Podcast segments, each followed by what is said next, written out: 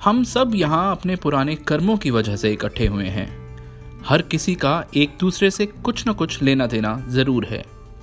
अगर कोई हमें दुख देता है तो वो भी हमसे हमारे पिछले कर्मों का हिसाब ही ले रहा है। और ये तो बहुत अच्छी बात है कि हम अपना हिसाब इसी जन्म में ही पूरा करके चुका दें, ताकि दोबारा हमें इस दुनिया में ना आना पड़े।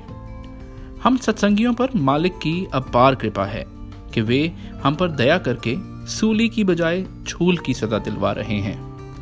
चाहे हम भी यहाँ सत्संगी ही क्यों ना हो, पर ज़रूरी नहीं कि जो सेवा करे, सत्संग सुने, वही सत्संगी है। असली सत्संगी तो वो है जिसने अंतर में शब्द से लिव जोड़ दी हो। बाकी तो हम सारे ही सत्संगी होने की तैयारी में लगे बड़े हैं।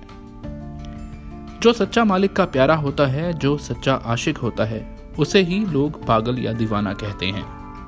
वो कहीं भी हो उसे तो हर जीव में मालिक का ही नूर दिखाई देता है। चाहे वो कोई दुश्मन ही क्यों ना हो, उसमें भी मालिक का ही नूर दिखाई देगा। अगर हम मालिक की रजा में रहें तो हम विचार करें, जब मालिक हमें दुश्मन के अंदर दिखे तो क्या वो हमारा बुरा कर सकता है? नहीं ना। संत मत समझना हर किसी के बस की बात नहीं।